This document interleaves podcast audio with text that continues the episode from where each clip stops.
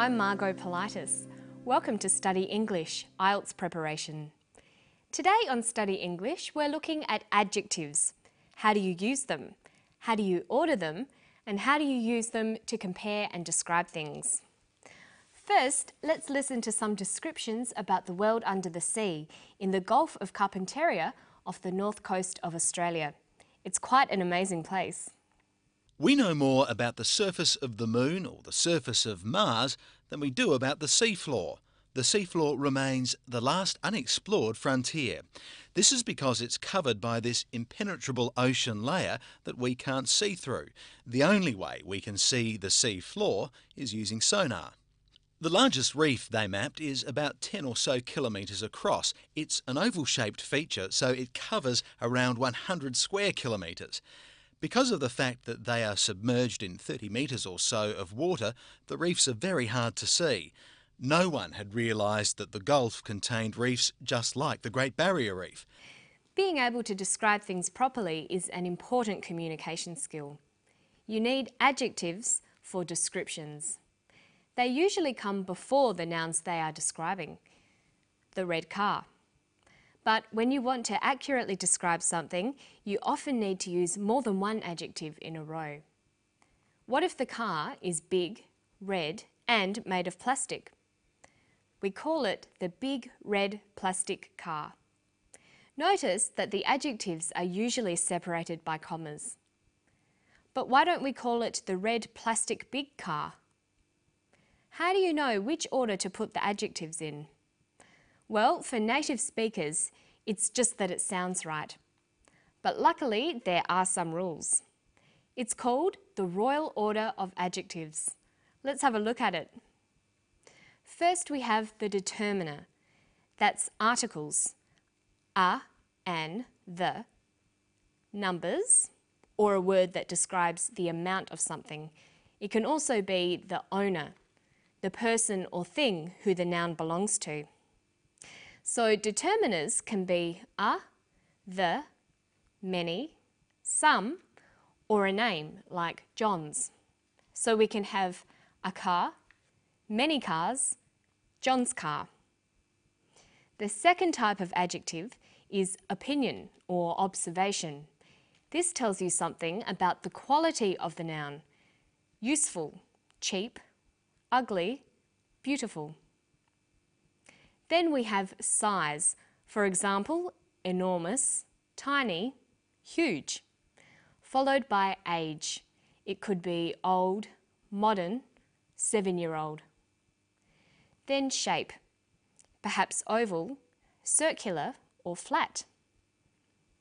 A colour, like white, black or blue. Then we have adjectives that describe origin, where the noun is from. For example, Thai, Indonesian, Australian. Followed by material, what the thing is made of, like copper, plastic or wooden. Lastly is the qualifier. This is something that's an integral part of the noun. Examples might be a rocking chair, a wedding ring, an electric oven. There are, of course, a few exceptions to these rules, but it's important that you learn them and practice them whenever you can. Have a look at these words and see if you can turn them into a phrase. Wooden, square, useful, box, lilies. Well, box is the noun, but what comes first? The determiner. Whose box is it? It's Lily's box. So lilies comes first. Then that's followed by the observation. The box is useful. Then the shape. It's square. Then finally the material. It's a wooden box. So we have Lily's useful square wooden box. Good. Now let's listen to some strings of adjectives from the clip. The seafloor remains the last unexplored frontier.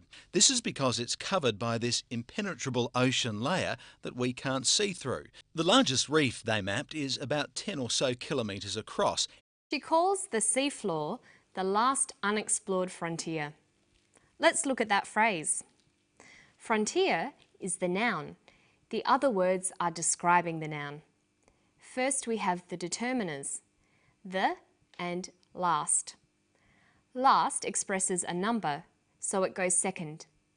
Then unexplored. That's an observation. It's a quality of the frontier. Okay, now what about this impenetrable ocean layer?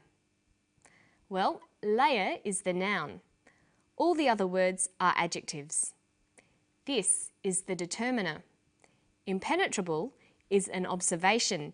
It describes a quality of the ocean layer. Ocean here is the qualifier. Almost part of the noun, it's not just a layer, it's an ocean layer.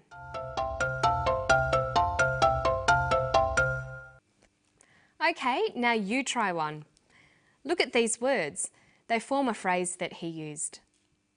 Largest, reef, the. Well, reef is the noun, so it comes last. The is a determiner, so it comes first. Largest describes the size, so that comes after the. So we have the largest reef. Okay, there's another way adjectives can be used as well. They can stand alone. They describe nouns by following the verb to be. When used in this way, adjectives are complements. Listen to one here. The Gulf of Carpentaria is very flat and featureless. The Gulf of Carpentaria is very flat and featureless. In a phrase, this would be the very flat, featureless Gulf of Carpentaria. But used as a complement, the phrase becomes a full sentence. The Gulf of Carpentaria is very flat and featureless. We can take the phrase, the big red plastic car, and turn it into a sentence. The car is big, red and plastic. Notice that the order of adjectives still stays the same. Now let's look at how you go about describing things.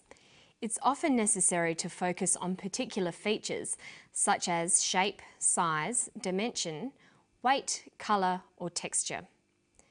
The more you have built up your vocabulary of adjectives, the better your ability to describe things accurately. So you might write up adjective lists according to groups.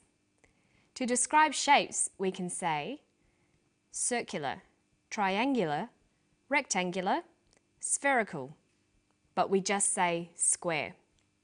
It's also possible to describe something by saying it's like something common. So we can say something is egg-shaped or kidney-shaped. Listen.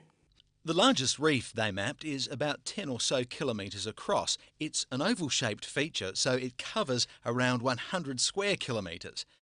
When you're writing, you should always aim to make your descriptions as accurate as you can.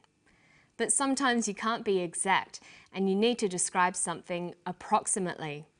The largest reef they mapped is about ten or so kilometres across. It's an oval-shaped feature, so it covers around one hundred square kilometres. Because of the fact that they are submerged in thirty metres or so of water, the reefs are very hard to see. Doctor Harris uses the words about, around, or so with numbers. About ten kilometres, around one hundred square kilometres. thirty metres or so. Notice that the phrase or so always comes after the number, but the others all come before. You might also hear people say around about. In formal language, we'd probably say approximately. These are all signs that the amount is not exact. And now it's around about time for me to go. I'll see you next time for more Study English. Bye bye.